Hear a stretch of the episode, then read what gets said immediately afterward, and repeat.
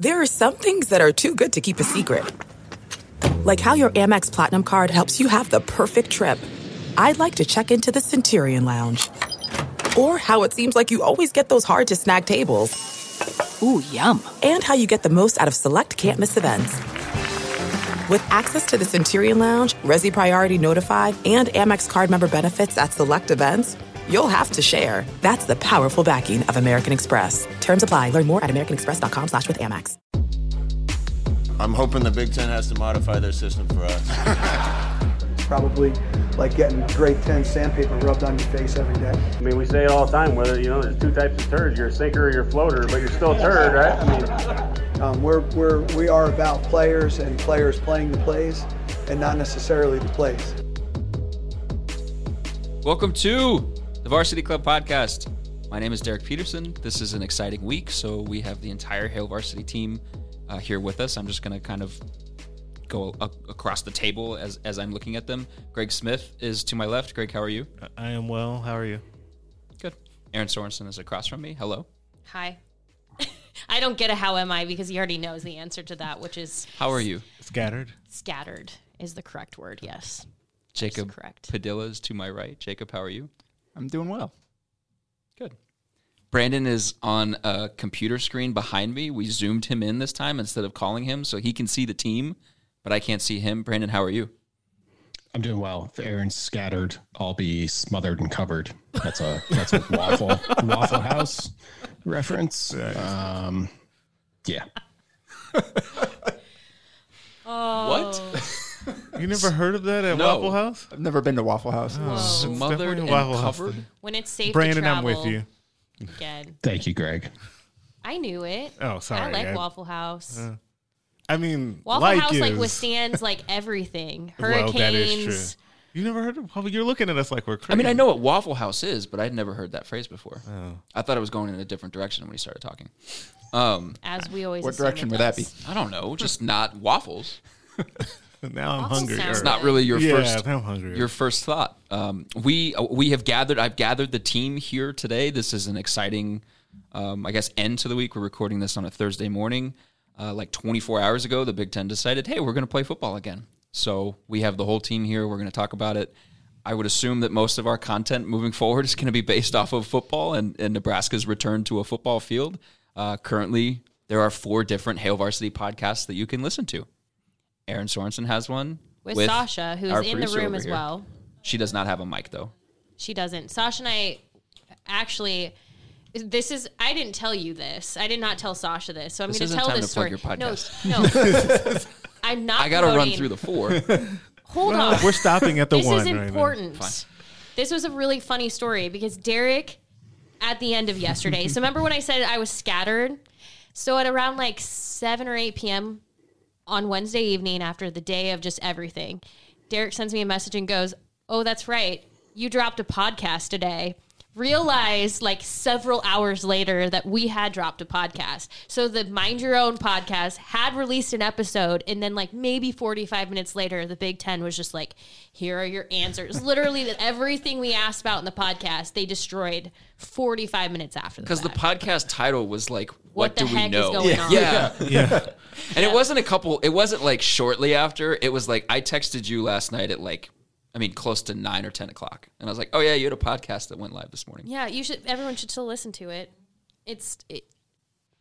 You find out how I'm going to spend my Old Navy super cash now. So join us. But you've already had to re-record one before, right? yeah. So awesome. okay. Sorry. Okay. Sorry. So too soon. Too soon. Okay. We did talk about your podcast on our podcast though, so you're welcome. Just stop recording on Tuesday mornings. Is basically the thing. you're welcome. So the Mind Your Own podcast is one that you can get anywhere you listen to podcasts. It's got Sasha, it's got Aaron. Subscribe to it. Uh, leave them a, a review and a, and a star, a five star rating. Uh, that stuff is Specifically really five helpful right stars, thank you. Yes, five stars. You, you got to go 5 or I'm you got to go zero. You like it or you hate it. Five or zero. No in between. Aaron, is that okay? I don't want to make you like don't leave a zero star review. I don't you- want that. Okay. So the Mind Your Own podcast. You also have Jay Moore's More to It podcast. You also have a new podcast that that just launched this week with Chris Gorman.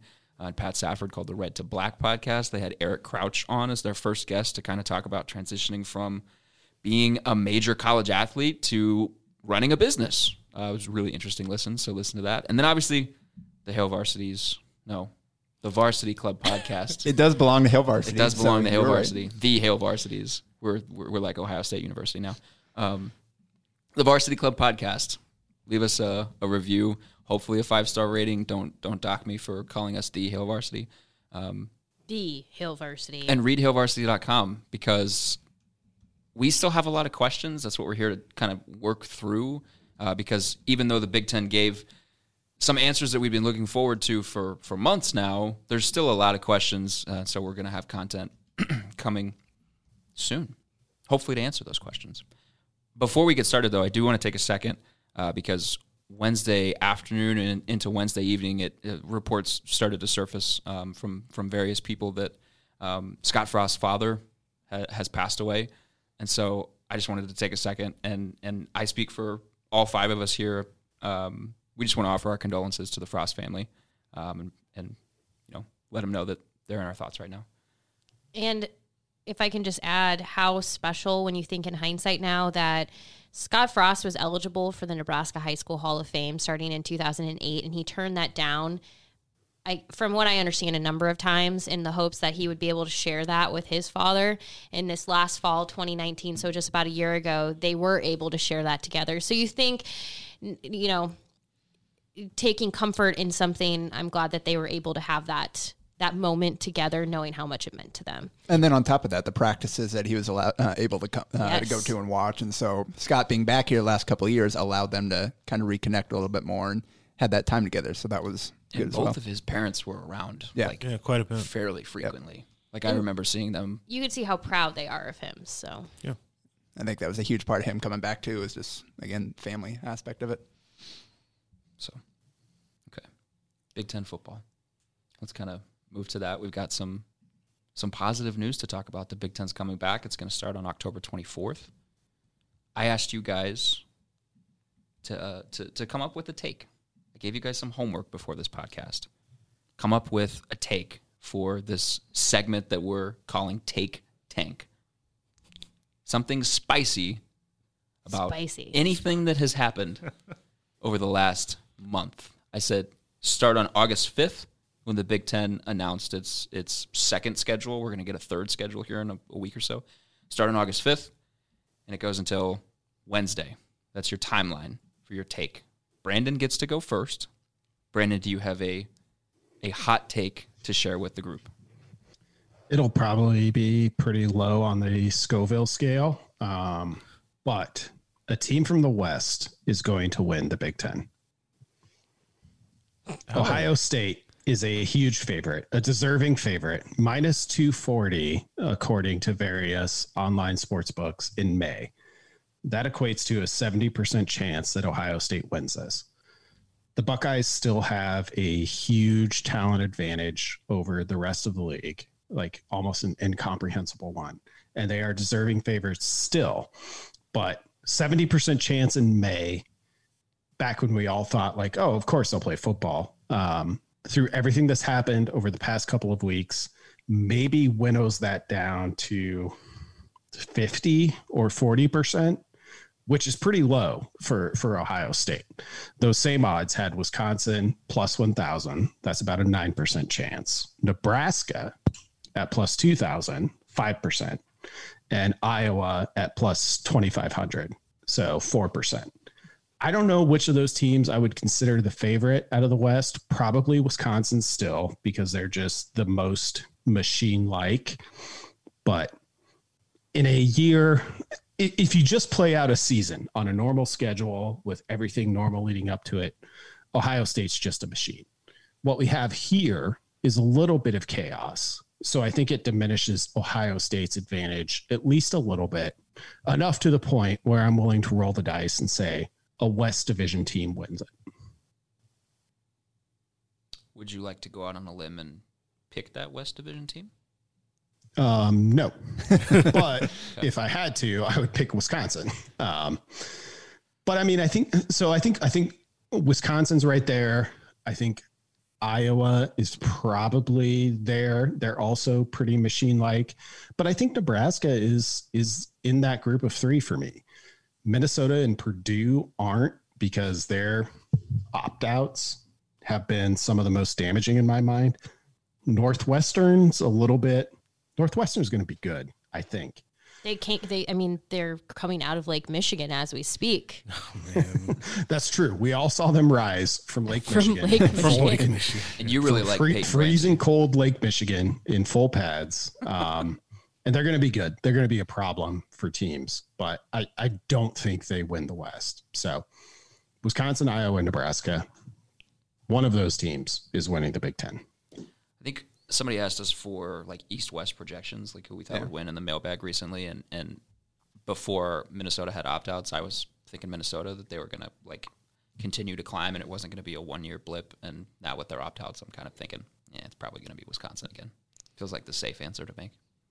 But uh, but okay, I, I think you hit on something important there by saying it's the safe answer, and I think Brandon was kind of maybe sort of leaning that way too, based on the safety of it.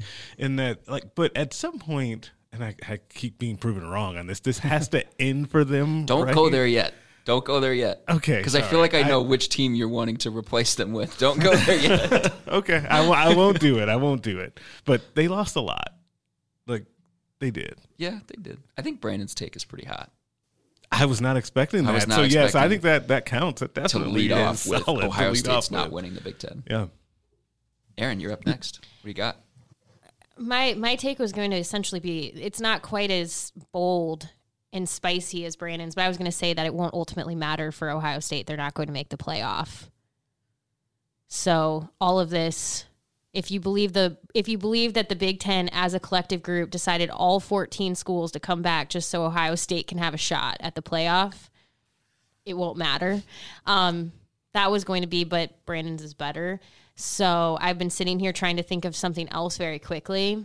I Pick Nebraska to make the playoff instead. Yes, Nebraska's going to make the off- playoffs. piggyback It's off his take year. and- This is it. Um, no, I do think that there's a level of chaos though that is going to ensue this year. I, so okay, I'll add I'll add a, a little piece to all of this. How about this? If you're looking at just the schedule, I do not think I do not think that this season happens in full for every team in this conference. Okay.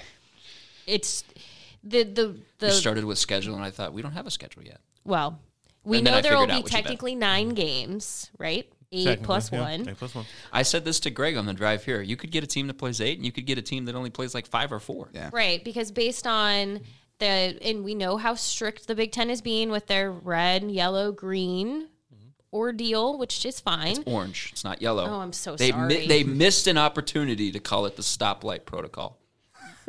Oh man. Of all they Oh, met and that would 125 times and didn't them. have that. They went with the orange instead of yellow. It was a missed opportunity. Sorry. Well, okay, here's my bold take: Mississippi will win the Big Ten. Don't explain it. Yeah, no, I'm Aaron, gonna just, explain it. just drop your mic and walk out of the studio now. good. I, I like- I like I think you hot win this episode already. Okay, that's good.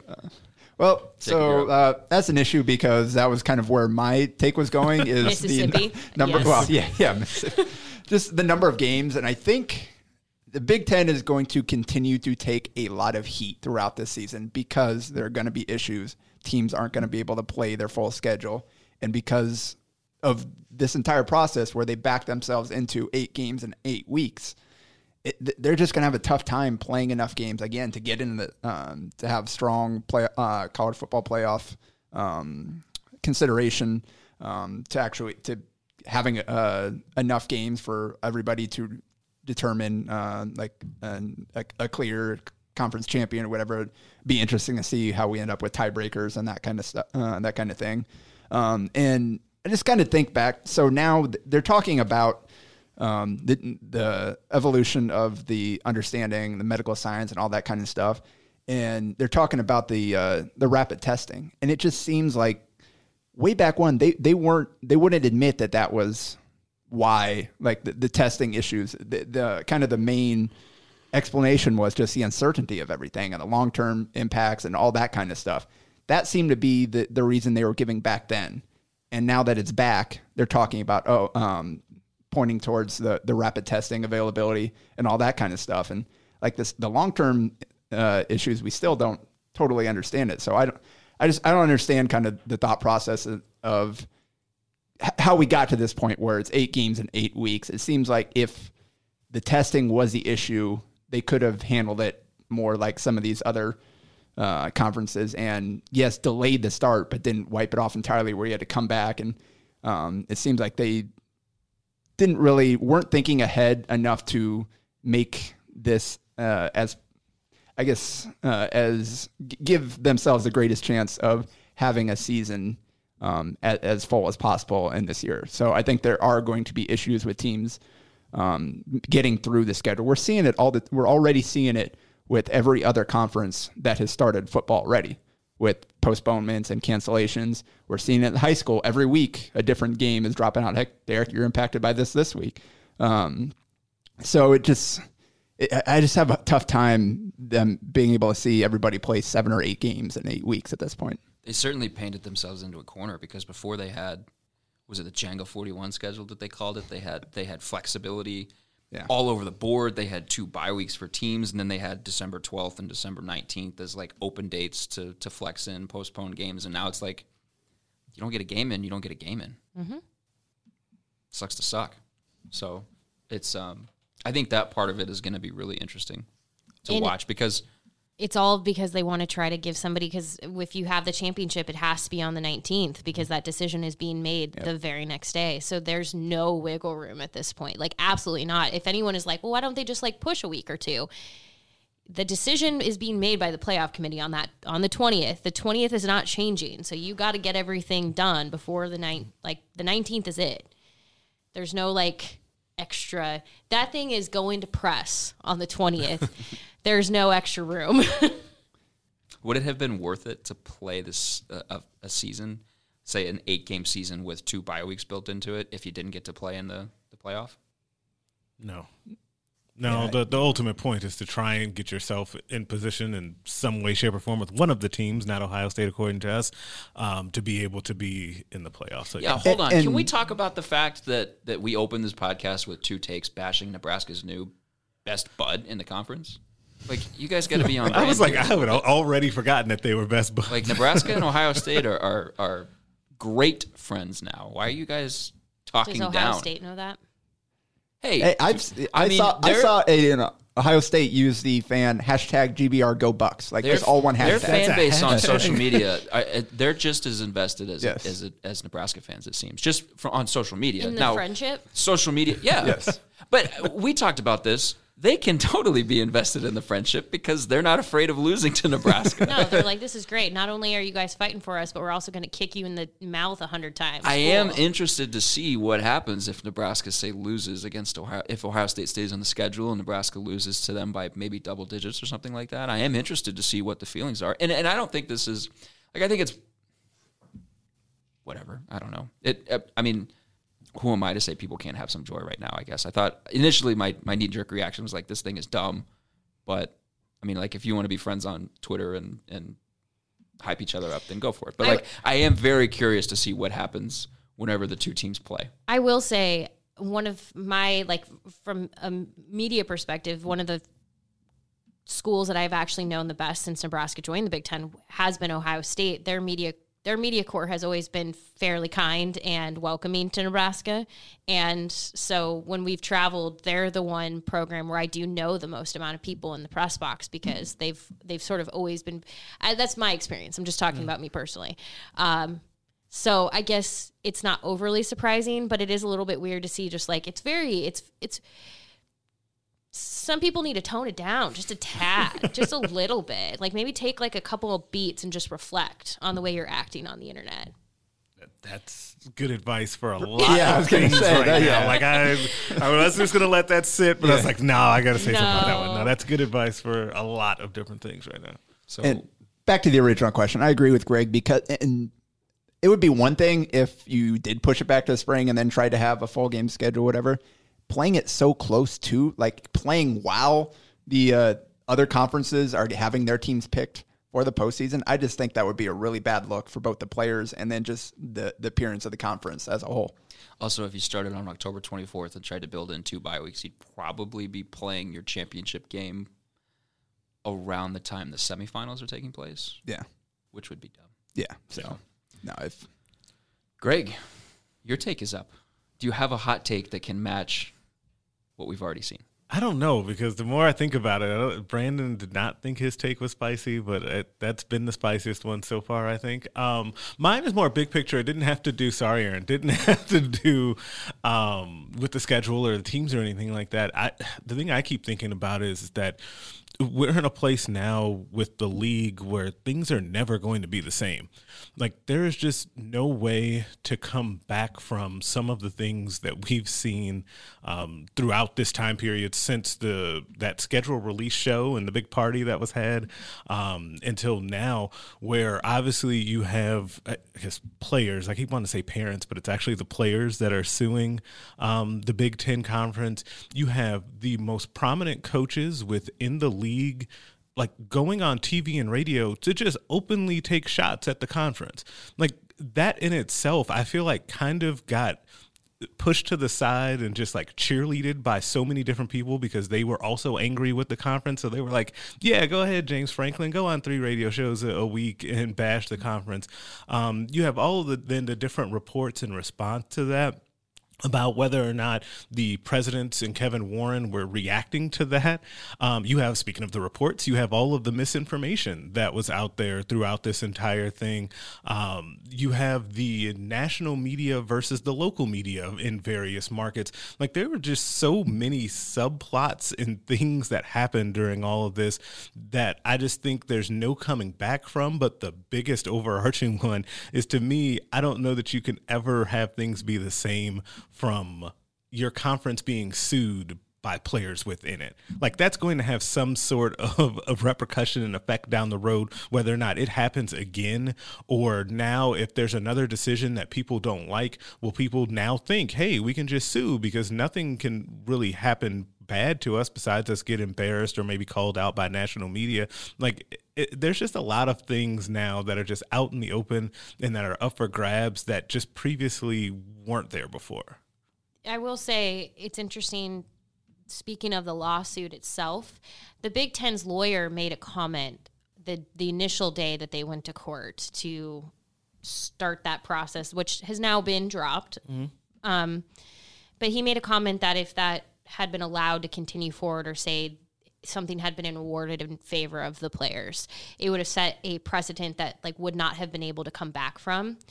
And even though the lawsuit has been dropped, I think that already has happened Oh, yeah. to a degree. I, so I agree with you. I think I think there has been a precedent that has been put in place now where we've talked about this on a number of cases. Student athletes are are finding voices on so many on so many levels, and whether you um, I don't know, consider this them finding a voice or whatever it might have been. It, it- they certainly put, they certainly used what they felt like the muscle they had to go against the conference. I guess we'll see. It's it's it's really interesting in my opinion, but I do think just there's going to be a lack of trust in a lot of areas and a, a little bit of um I don't know. People are going to have to. There's there's going to be some work that needs. Some things that need to be repaired. Some work will have to be done. I think they scared the league, specifically with that lawsuit. Like Jacob and Brandon and I had was it last week's podcast where we talked about this a little bit, maybe it was the week before, and I was really critical, and I've been really critical of the lawsuit. I thought initially I thought the thing was going to get thrown out immediately. I didn't think there was any way that a judge was going to allow it to continue. I talked to people that said it was dumb. And and I kind of thought at, at the time I thought it was dumb. The more I've thought about it, especially you know now that we've seen they dropped it within hours of the Big Ten coming out and saying, "Okay, we'll play football." Maybe the only point was to just scare the Big Ten into doing what they wanted. I mean, They, I mean, we know they weren't asking for money. They had Yeah, that right exactly. away. They had no desire to have any money come from it. and if that it, it- to that point, it worked, and and it it didn't get thrown out immediately. It didn't get shot down immediately. A judge sided with them and said, "Yeah, the Big Ten's going to have to produce some documents here." I think they had the Big Ten on their heels a little bit for a couple of weeks, and I think that was the point.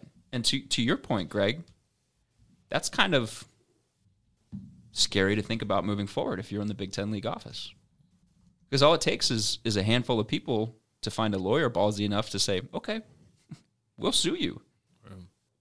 So that it took mere hours for that lawsuit to basically be dropped told you the intent um, Yeah. in in my opinion um, and you know to to what aaron was talking about the the big 10 legal teams uh, kind of initial statement what a horrible precedent to set to set that essentially the people who are essential to driving the value that can pay out $54 million a year to each Big Ten team ask for accountability.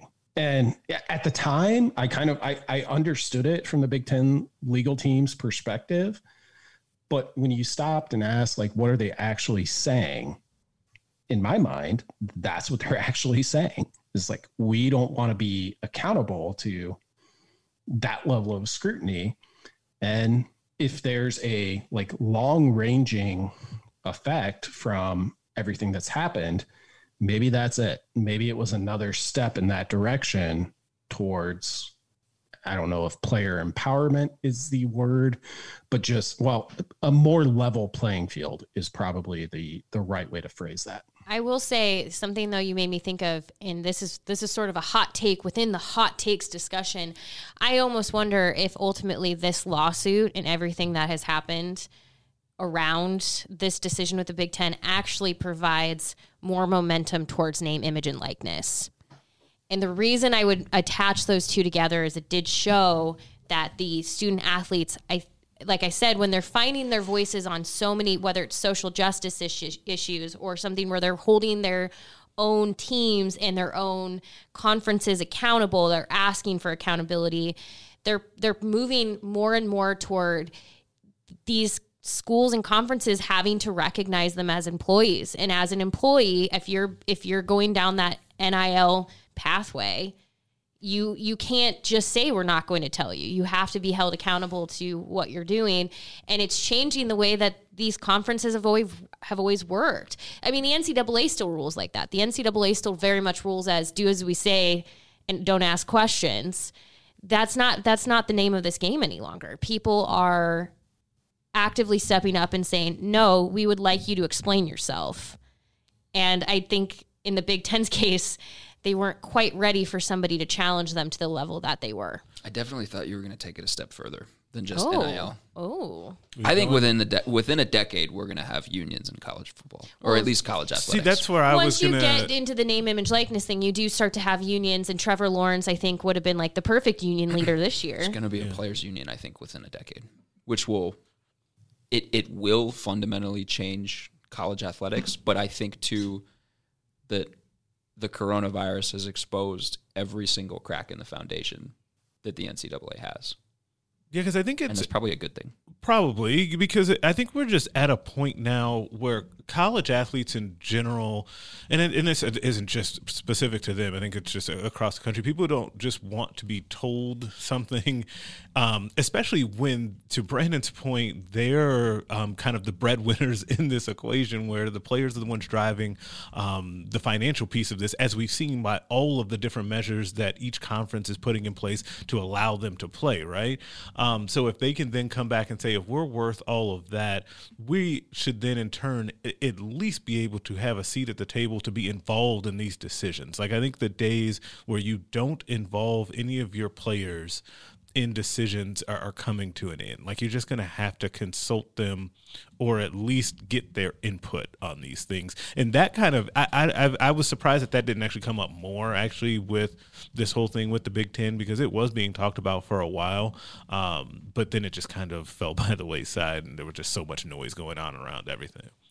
I want to move us forward because I want to get more into talking about kind of news that came down Wednesday. But um, I'll give you my take because it's kind of a, an easy segue into the next topic that I would like to discuss. My take is I think I think there is going to be some kind of on-field impact that Nebraska is going to experience with its football team this year that, that will come as a result of the last month of just complete and undeniable unity from the fan base, to the chancellor and president of the university, to the athletic department's athletic director, to support staff within the athletic department, to the head coach, to the assistant coaches, to the players. They're like every single one of them is on the same page.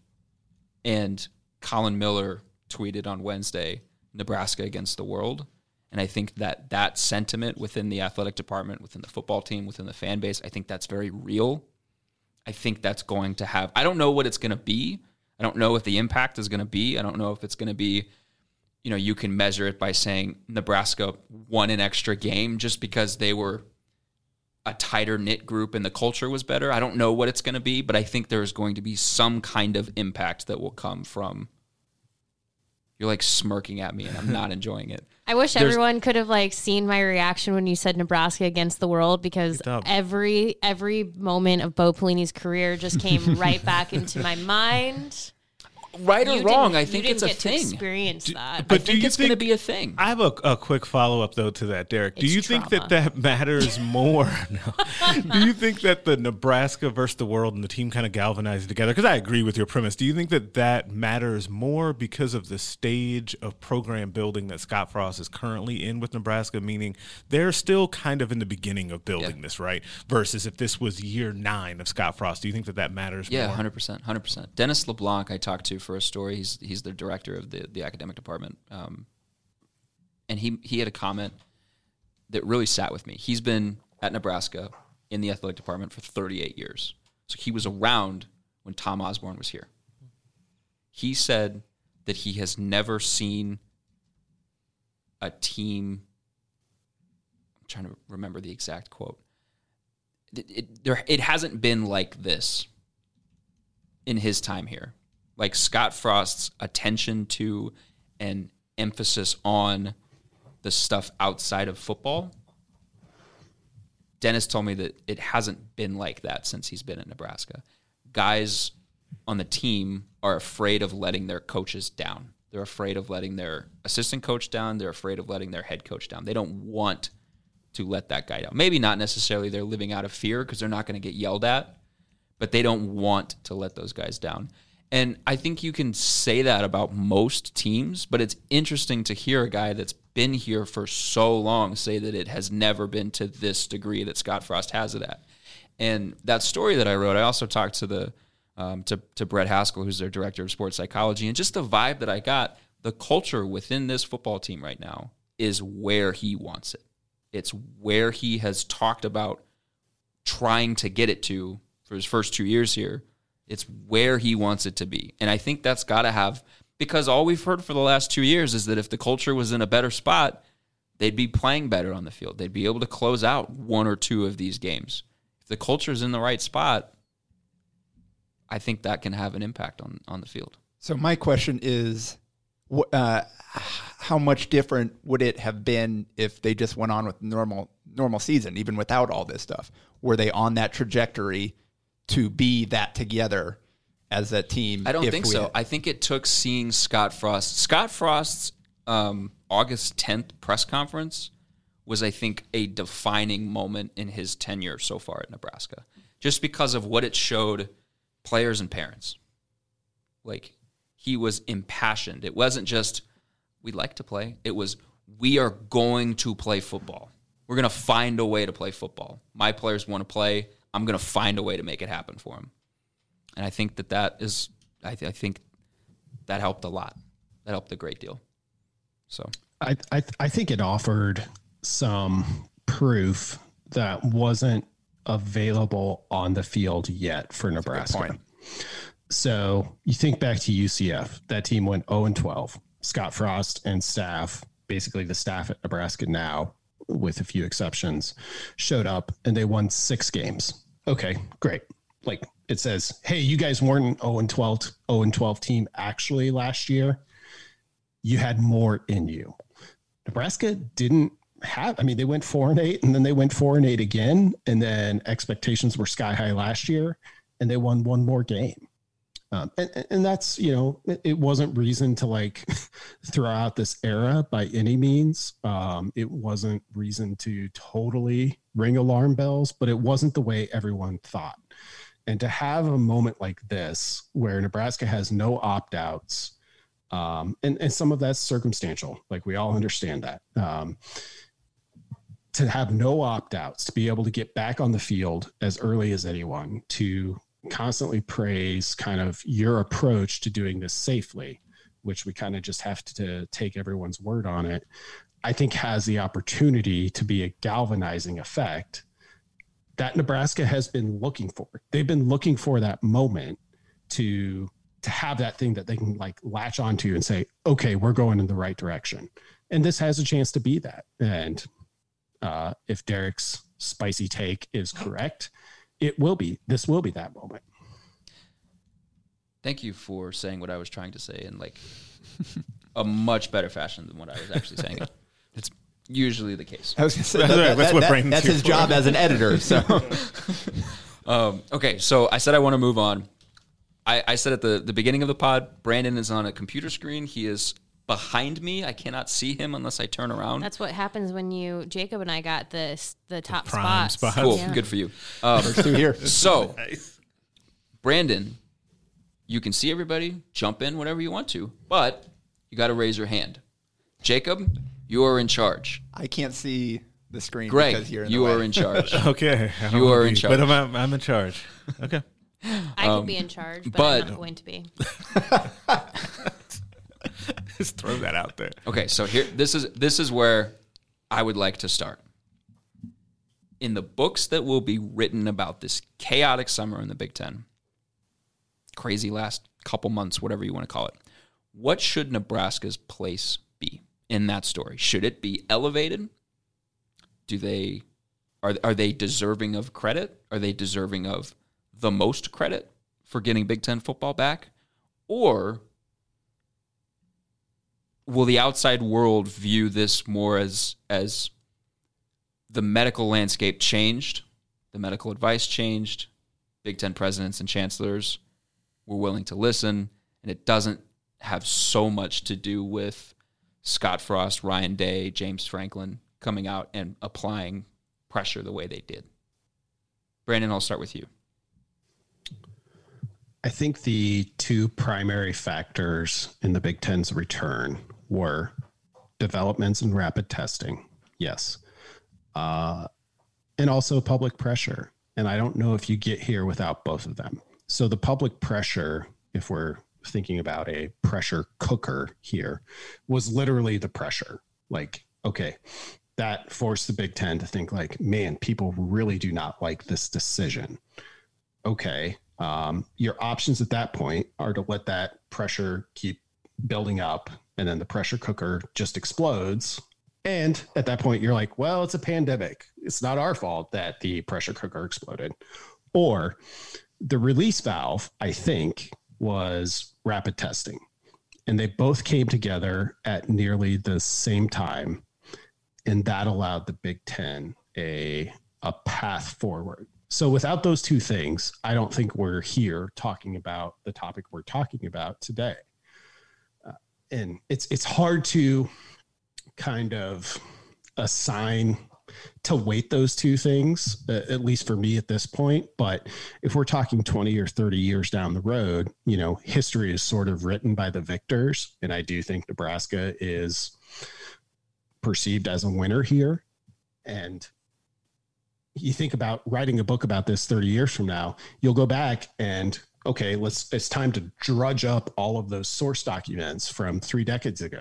Well, what do you have? You have the Nebraska players lawsuit, you have, you know, the various tweets, the the comments from Scott Frost's press conference before the season was even canceled. Like those are the things that people look back to when they're writing books about these things. So I think it's pretty realistic to think that Nebraska will be viewed as a catalyst to this whole thing. Does Ryan Day or James Franklin are either of those two as vocal or outward with criticism of the Big Ten if Scott Frost doesn't have that August 10th press conference? This is opened to any of you. So maybe. The answer I would have for that is maybe. I think it would have just depended, in my opinion, on if somebody else had said something or if there was enough pressure. I, I think the word catalyst is right. I think Frost and his comments were the initial catalyst into everyone else. But if you notice, it still took Ryan Day and James Franklin some time. I think that there needed to be more.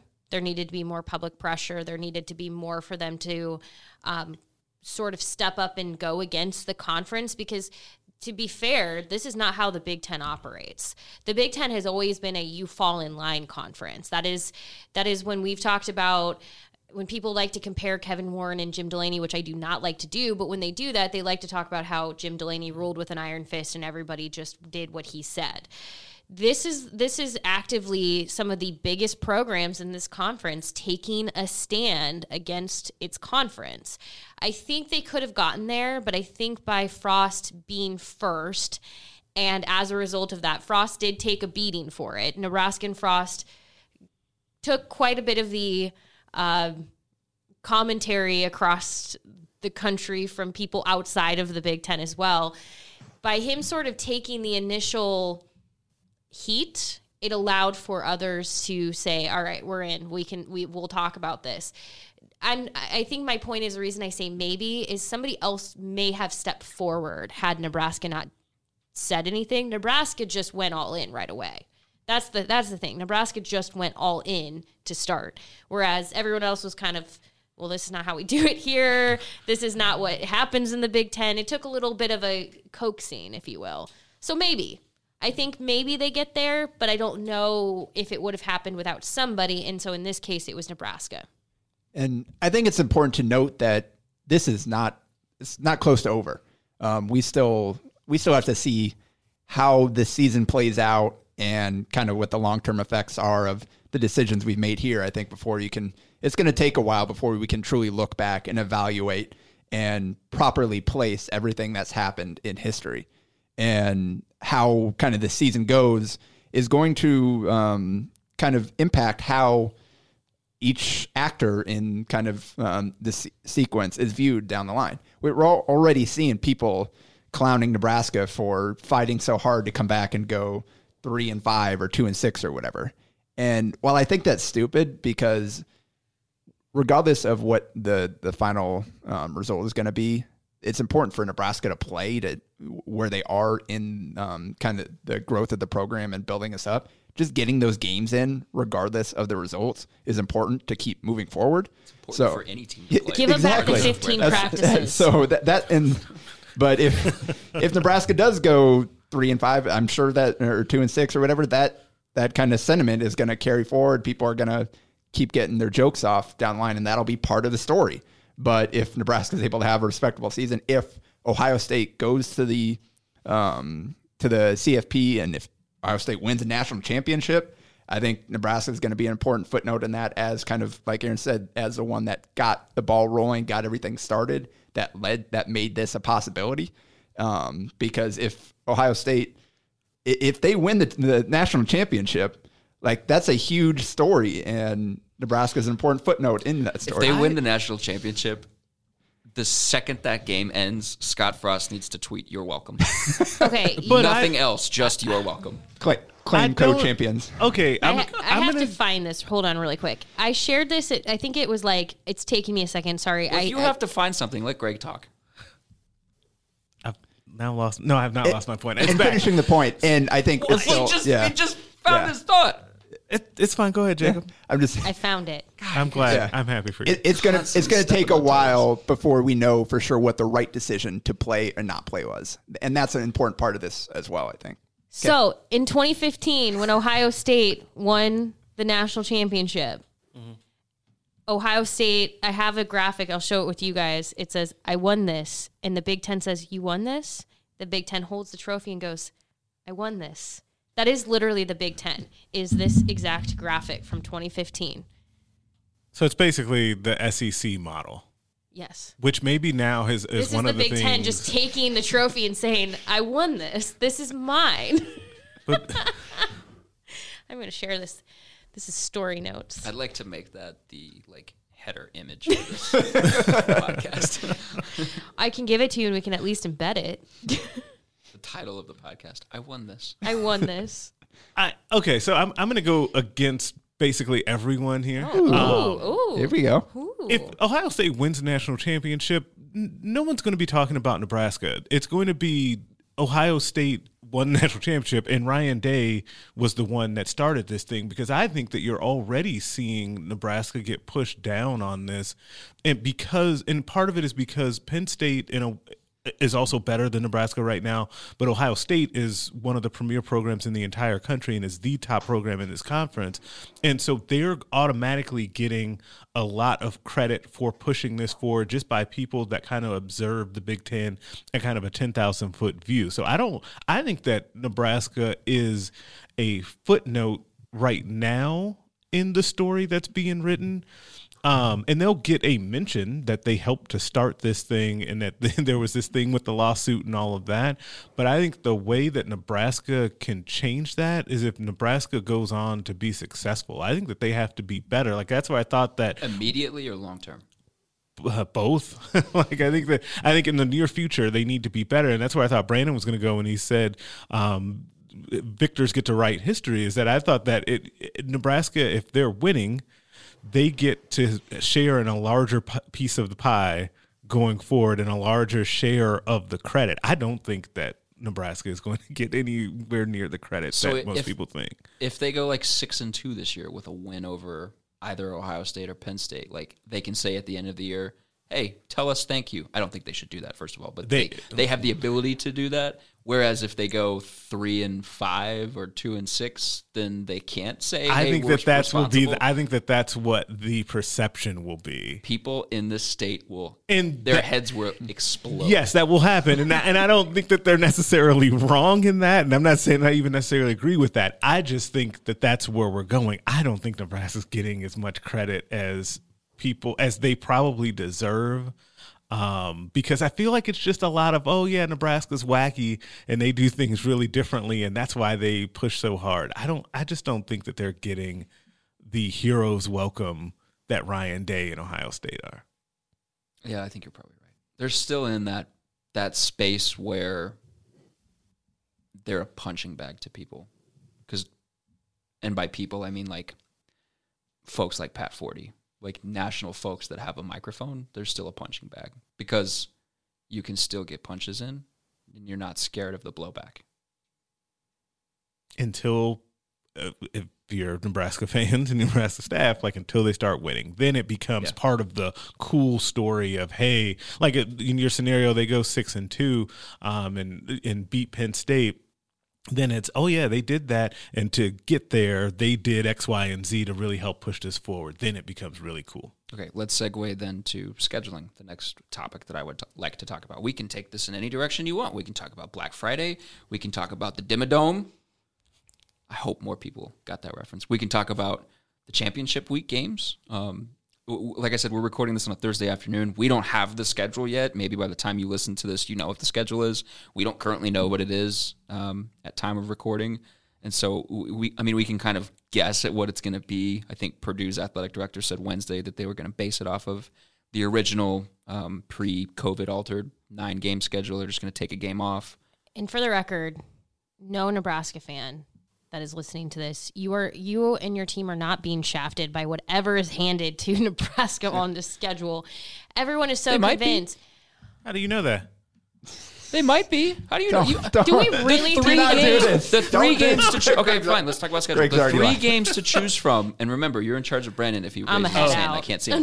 The three games that they can choose from to take off the schedule are Penn State, Ohio State, and Rutgers. Rutgers and Ohio State are both on the road. Penn State's at home. If they take the home game off, then Nebraska's suddenly at three home games and five road games. So you have to pick between Rutgers and Ohio State.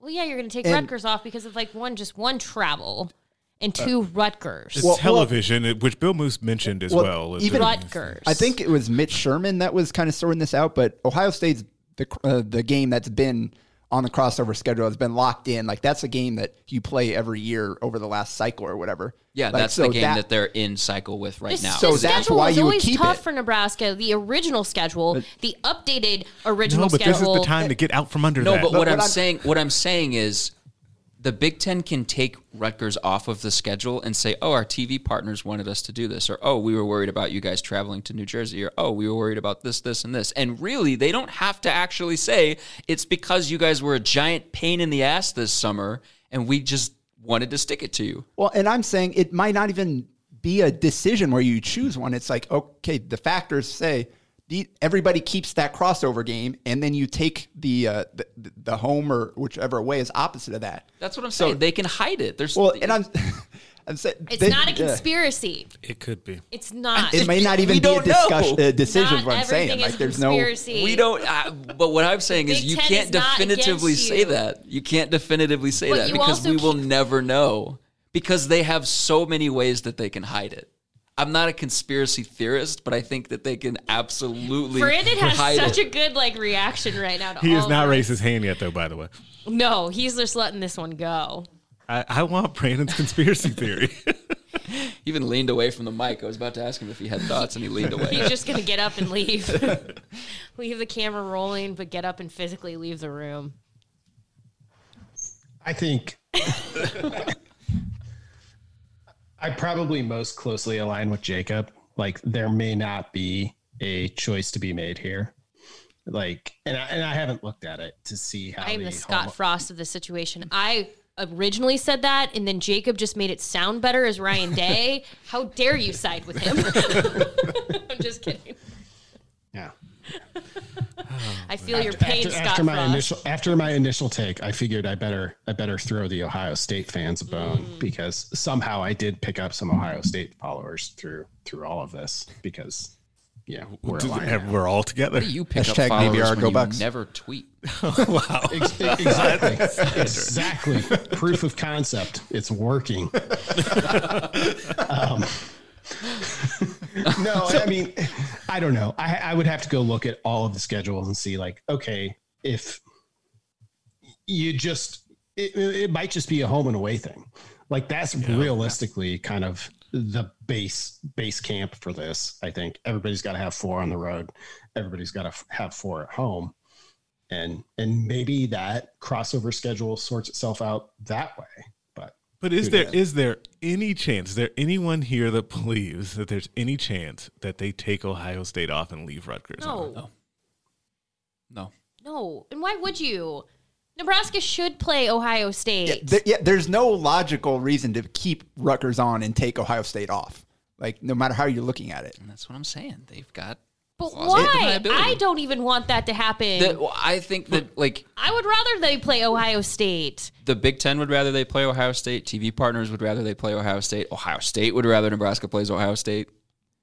Yeah, they can band together before. That's that's all I'm saying. They can hide it. That's all I'm saying. And there's no way for us to disprove that because Exactly. you're taking the logical side, you're hiding behind that. Oh, actually, this is what they want, even if it is the one that makes sense. They want it for a different reason than the logic. And is you're what exactly saying. right because that is their that's the because they have a crossover game that's in cycle for X number of years, Yes. and Ohio State is Nebraska's team right now. Yep. So It's the perfect conspiracy. it's here, great. here's here's an argument for keeping Rutgers on instead of Ohio State, even No though I don't think Yeah, I was gonna. even even though I don't think it'll happen, is you're talking about 14 different schedules that have to line up in in various ways. So it could just be a kind of ease of access thing where it's like, okay, if we put Rutgers, Nebraska here, it doesn't cause us problems like eight permutations down the line. That's true. That would kind of be the only way because I I agree with Greg. I, I am not in the room, but spiritually I am in the room, and that hmm. I also don't think, given the pure choice that the Big Ten chooses, Nebraska should play Rutgers instead of Nebraska Ohio State, a game that almost no matter what Nebraska's record is in that game, and I'm assuming Ohio State's record will be good, um, no matter what. That's that's a prime time type of game. It was E ESPN's That's why. college game day destination last year Yeah. after Nebraska lost to Colorado. What if like Rutgers we were all just like, doesn't align with anyone on any schedule? Like Rutgers just doesn't. They're just like that's weird. Rutgers just didn't align anywhere. You got you got your one bye built in. the entire season is a bye. So I'll believe the consi- conspiracy theory if they have to tear up the entire schedule, start over, and then put like the ten, the eight toughest teams. No, on then the they'll add Michigan. if they're going off yeah. of Yeah. if they're going off of the original one, I don't. And this is like not looking at the other thirteen schedules.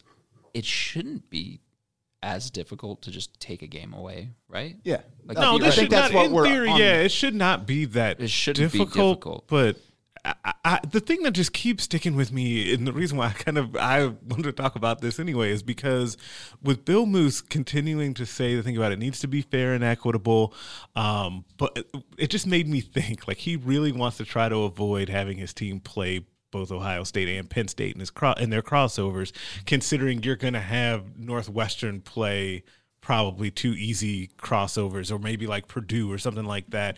Whereas it seems like they far and away will have the toughest crossovers.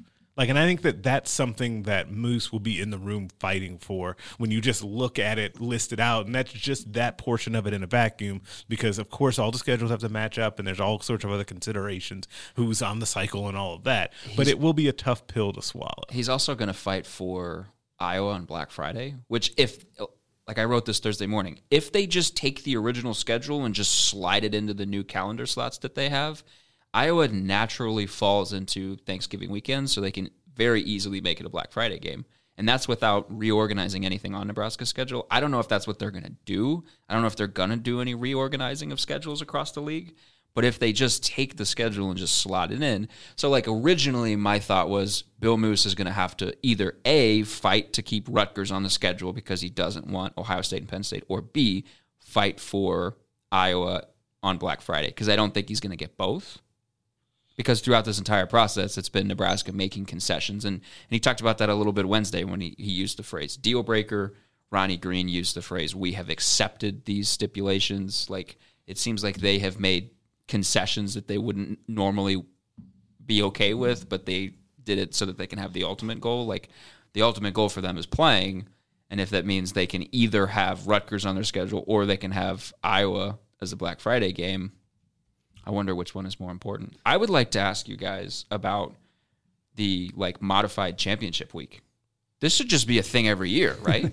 I do like it. It, it's very interesting. Um, I guess one thing is you've got the the crossover. Do you really want to line up rematches for everybody? How how consistent or uh, would kind of rematches be in that um, situation? Like obviously we get the Big Ten championship will occasionally be a rematch um, because of crossover games, but for the most part now we're going to have everybody playing, so the the chance for rematches of the same teams during the season will go up significantly. Is that something you want?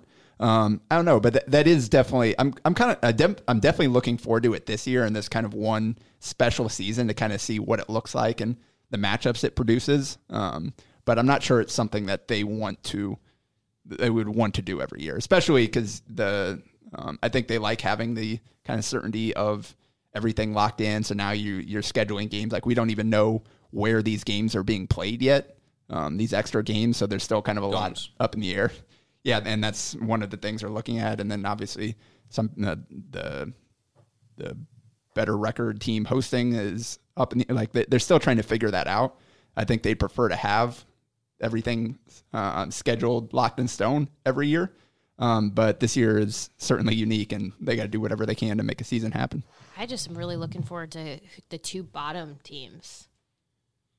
Like you should cover that like ferociously like just to like really give them like a big you know what i mean Seven, seven verse seven. Yeah. I'm actively engaged in this game, and I don't even know who they are, but Would I have that a pretty good idea. Would that be like third string Illinois versus, versus Rutgers? fourth string? Like, would there be any incentive for those teams to play starters in those games? if you uh, Just punt a lot. The big if Ten we give them known tro- for- I think I think what you should do is you should take the Big Ten trophy and then just like minimize it a little bit each time. So like the two versus two gets a, a slightly smaller version of the Big Ten title game trophy. Three versus three gets a slightly smaller version of that, and then so on and so forth down the line. So like seven versus seven, whoever wins that game gets like a paperweight to sit on their desk. Or it could be like in the movie Mean Girls, where at the end, where she takes the crown and breaks it up in pieces for everyone, they can just keep breaking the trophy into larger pieces and just throw them to the crowd. then we'd hear even more about like participation trophies and everybody getting a ribbon, ribbon. Didn't we already try a broken is. trophy? yeah i mean this is. What happened to that trophy? Seriously, where is it? the original one too, not the remade terrible one. I want the one with Bo Pelini's face on the bottom. But I also on this thing, I don't want them like like this is gonna sound bad. I don't want them hosting like the higher seed team gets to host the game. Like I want it to be at a different site. Like, cause it, it- since it's unique and different, fun anyway, presumably fun. Um, let's just blow it out and make it either. I know Barry Alvarez had mentioned something about like bowl sites, but now since they'll be eligible for them, they they probably aren't going to be able to do that.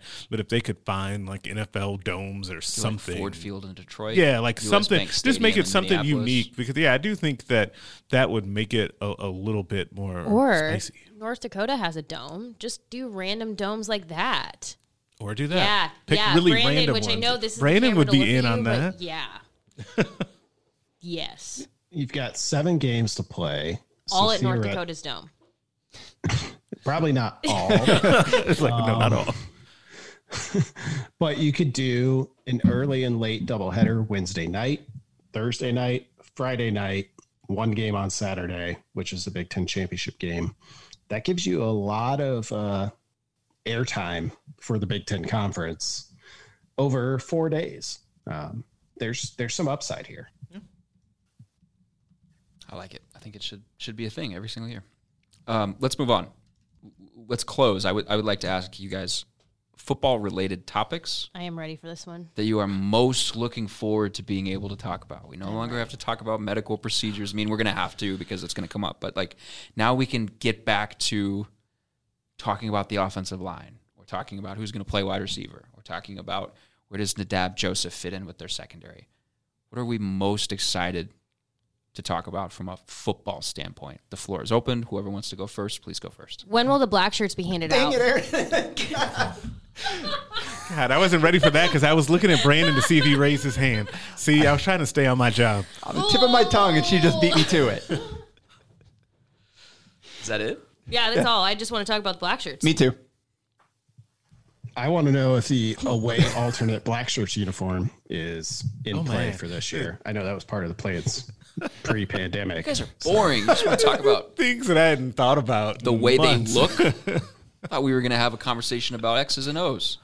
I want to know who's who's running the football behind presumably Dedrick Mills because we've we've talked about it always. It's a football truism. I think it's particularly true at Nebraska.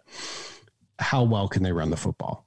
They didn't run it well last year for the most part and they did not have the season that a lot of people they didn't have they they did not approach the ceiling that I thought last year's team had.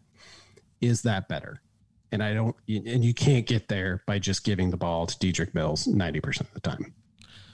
Mine is actually related to that, and it's how good can this offensive line be, and how quickly? Like we've seen them. I I would say both years, in particular year one of Frost, the offensive line get a lot better as the year went on. We saw them have some nice. Um, rushing games later in the season, particularly that Wisconsin game, though, it's just so interesting. I think Nebraska's offensive style just matches up really well with Wisconsin's defense. I think that's part of why you see that. Um, but how good can this offensive line be right away, and then within that, like the Bryce Benhart experience beginning? Like I, I know. Like I feel like Greg Austin wants to keep like kind of going back and forth and toe on the line, not anoint him and all that. But come on, man, get real. Like he's starting, so I, I want to see that, and I want to see how good the offensive line is because that's going to, I think, determine how good that running rushing attack is, but then also open up the rest of the offense as well because it will make your quarterback a lot more comfortable as well. I am excited to to piggyback off of the line thing. I would say also the defensive line, just seeing what what that group is going to look like since two of them are on active rosters. So they're they're defensive line from 2019. Two of them are on active rosters. Uh, this fall, one's on a practice squad in the NFL. So I mean, pretty good group. Uh, it'll be interesting to see how they they we've we've been trying to get information from Tony Tuioti for a while now, and he's told us a little bit about his group, but you just don't know until you see it in action. So it'll be good to good to see that. Also, if anyone watches TikToks, and I know Derek does, have you seen the trend of people going like catapulting off of that comment? Um, hurtling myself off of a cliff from that comment and they just keep making it more intense so i thought of that when i said i was piggybacking off of your Is that what you were looking up on your phone? No, I thought I it was should. very hilarious that we finally get to football conversation. You say black shirts and then you dip. Yeah, that's, that's all I and care started about. watching TikTok. But on the like to quickly dig into the defensive line thing, I was quickly, talking to quickly and intentionally dig into this topic and Yeah. catapult myself off the mountain. God, I wish I thought of that. Um, Derek and I were talking about this on the drive up. Is that the defensive line thing? I think. Oh, don't steal my thing. I, was. Don't steal my thing. I should do not. it. Should I Don't not say it. it? Are you going to talk defensive line, or are you going to talk the back end? Because the back No, no, end no, is my defensive thing. line. No, I know all that, so I'm going to let that All go. right. No, the defensive line to me is, is a spot where, like, we're like, hey, then I think the general consensus is this, and this is not a shot at anyone, that hey, like, we don't know what we're going to get from them. Like, we'll see what happens. But if you think about it, they have guys that have played a lot Yes. of snaps there, right? So you've got Damion Daniels, Ben Stille, Deontre Thomas. That's a solid three that play the three positions that have played a lot of football. Then you have guys behind them that you're kind of excited about. Your Ty Robinsons, um, Jordon Riley, who you've heard a lot of good things about. Keem Green now kind of gets forgotten about, even though he had a lot of promise last year. You forgot about Pheldarius Payne on the drive up here. I forgot him twice. Um, then there's Casey Rogers, and then that's before what what do you get from Tate Wildeman coming off of injury, and they love Masai Newsom and what he's been doing behind the scenes. So like, there's a lot of guys there, and I probably still forgot someone even mentioning all of that. Well, and, yeah, and that's that's something that I always kind of point out is people. Yeah, you lose all three starters to uh, the NFL, so uh, just on its surface that looks really bad. Defensive line is going to be a weakness or whatever, but those backups have more snaps under their belt than at almost any other position on the team. Um, ben Stille was basically a four starter last year. Um, he wa- two years ago, um, I think it was he was their best defensive line or one of their best defensive line, at least one of their most disruptive defensive linemen. So now you got him playing uh, full time role again. You've got those other guys. Um, still have to prove exactly how big of a role they can play, but they have played a lot. Those guys are a little bit more proven than guys at outside linebacker or some of the other positions, uh, even some of the offensive linemen that are trying to take in starting lineups. So um, I think that is definitely a good point and worth remembering when you talk about that defensive line group. Is these guys do have experience. And I don't want to say that I thought that they. I'm just saying because it is a new, new line in the sense of like it's just going to look different. It'll just be interesting to see how it works. There's Who gonna he be rotates. Eight man rotation. How, do, how yeah, like who gets counted? Like who's? Yeah, somebody's going to have to be left out. But then also there's kind of the the X factor. Sorry, the X factor of now you have more of the body types that they would have recruited or have recruited um, to the group. Like there's just a lot of intrigue, I think, in that in that unit. And I, since nobody else has mentioned it here, I think we got to mention the quarterback. And I think this year, Which one? yeah, Oh uh, no! uh, don't do that. uh, I went conspiracy. You can't Why go do we have that to one. mention because it's quarterback position. Um, and assuming good Are we health, all in agreement that he's going to have a better year? Which Yeah. one? Oh my god! Go away. that, that, that- that's Go my point. That's what I'm trying to make here. Is we're going. I think this year will tell us who Adrian Martinez is, unless. Uh, like assuming good health or at least good enough health, like nobody ever gets through a football season totally healthy. But assuming good health, I think we're going to see what kind of quarterback Adrian Martinez really is and what he can be. Um, now he's moving into his third year in the system. He's got some some successes, some struggles under his belt. He's got two years studying the playbook, learning, um, improving uh, his technique, working with Verdu. So there's no excuses left. And now we hopefully the offensive line is good. He's got experience up front there and a combination of experience and talent. Because if the, the new guys are coming in, it's because they beat out the guys in front of them. So he should have a better line than he has had. He should have different kind of receivers than he has. He obviously losing JD Spielman hurts a lot. That's a guy that he had a real good connection with, trust in. But you've got more receivers now that he can actually throw the ball to, that he can uh, uh, use in different situations where it's not all five nine guys out there, run, uh, all slot receivers playing every position. So you, he's got some bigger receivers. He's got those tight ends. Can he incorporate those tight ends? That'll show another kind of uh, uh, point of progression for him is he hasn't really been great at getting through uh, progressions and involving all his receivers. And that's uh, for the recruiting efforts, for the development of their offense. That tight end role has to play a, a big role. And I think that's as much on Martinez as anybody else in that offense and his ability to find them and understand what situations I got to go to these guys here. They can be a real weapon here. So I think we're going to be able to learn this year. Is Martinez a dynamic guy we saw as a freshman? or is he the guy that everybody caught up to and um, isn't able to beat defenses that we saw last year. So I think we'll have a lot. Uh, we'll- we'll have those uh, questions answered this year um, because there should be no excuses for him this year. Well put. Really well put. Can can we get yours? Oh, um, to, to jump in a spaceship and blast off from Greg's point to a to a new topic. Yes. I Um, like it. I, I think we talked about this in the car right up here, and the more I talked about it, the more invested I got in the idea. You were very fired up. fired up. it feels like Nebraska's defensive backs, cornerbacks, safeties are are more exciting, maybe more intriguing, more talented, maybe than their outside linebackers. So, should they just get weird with their defense? like Iowa State, when Matt Campbell got there, they ran like this three-three-five hybrid thing where they had three safeties on their back line, and the middle safety played between the two levels and did a lot of stuff for them.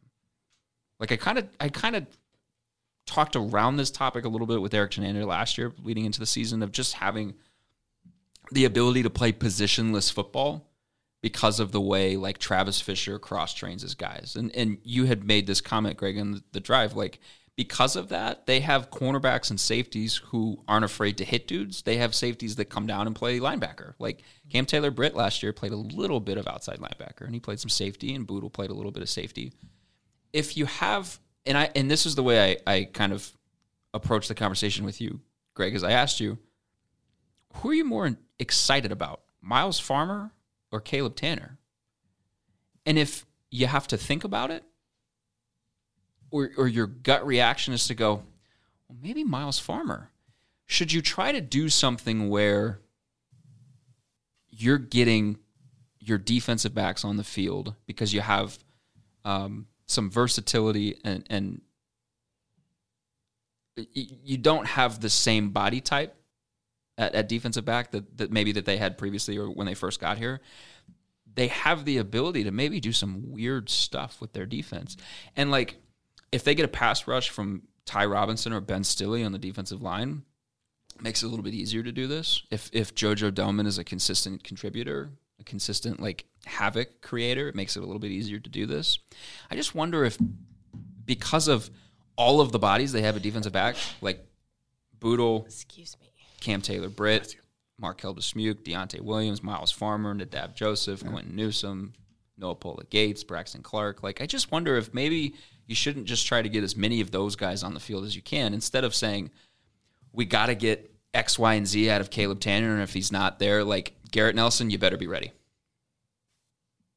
I think it's definitely an interesting question, and um, it's it's it's going to be up to Erik Chinander and how he feels about how the players fit into what he's asked them to. Because obviously, you're not going to completely change your defense on the fly.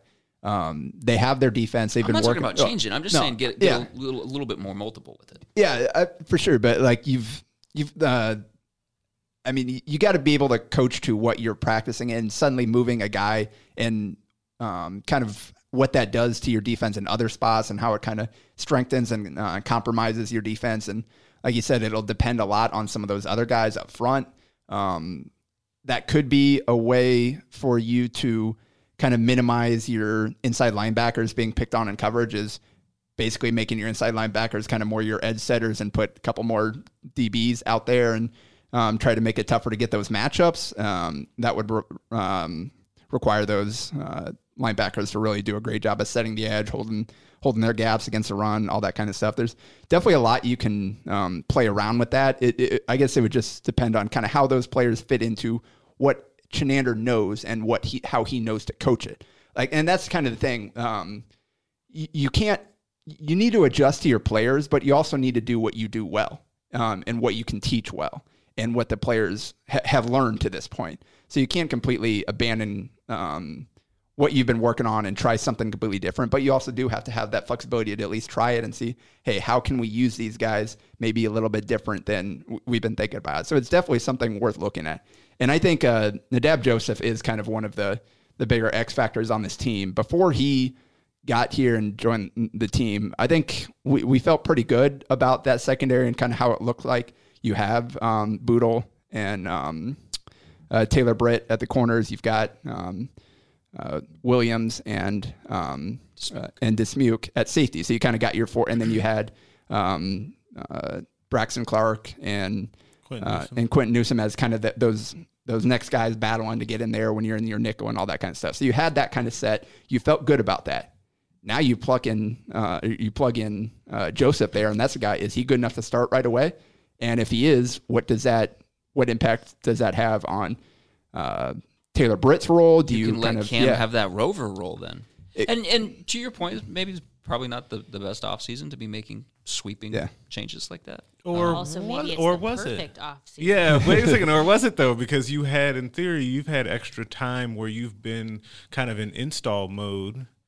So maybe it was.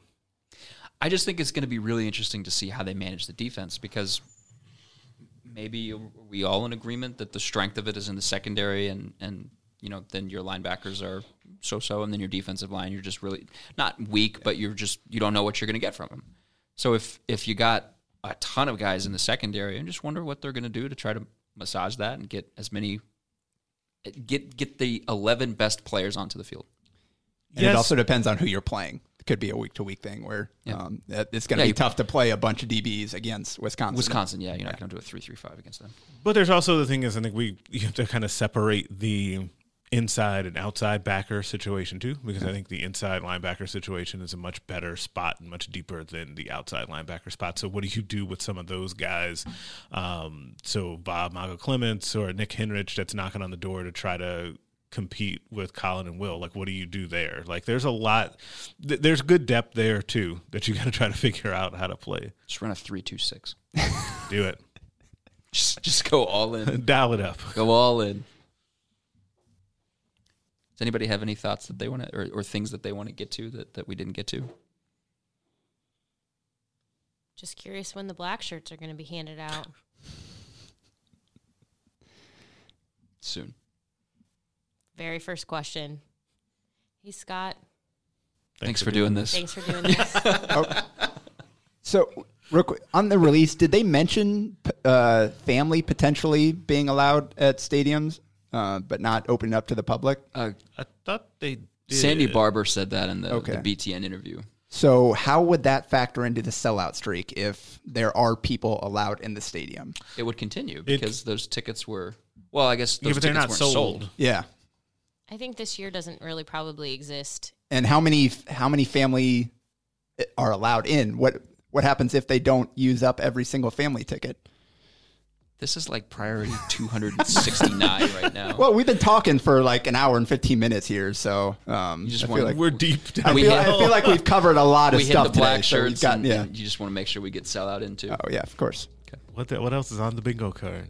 I mean, we kind of Brunses? talked. We, we kind of talked about the quarterback battle. Um, and said it I mean, not going to be a battle, but Virtual fan day. And Brandon brought up alternate uniforms, so we hit that one too. The music at the stadium. Tunnel Walk. oh yeah, A Tunnel Walk. There There, we go. I was getting there. There was. I was getting. What is Actually, that- what is that gonna look like? There's some corn in this house. That actually is. There's some corn in this house.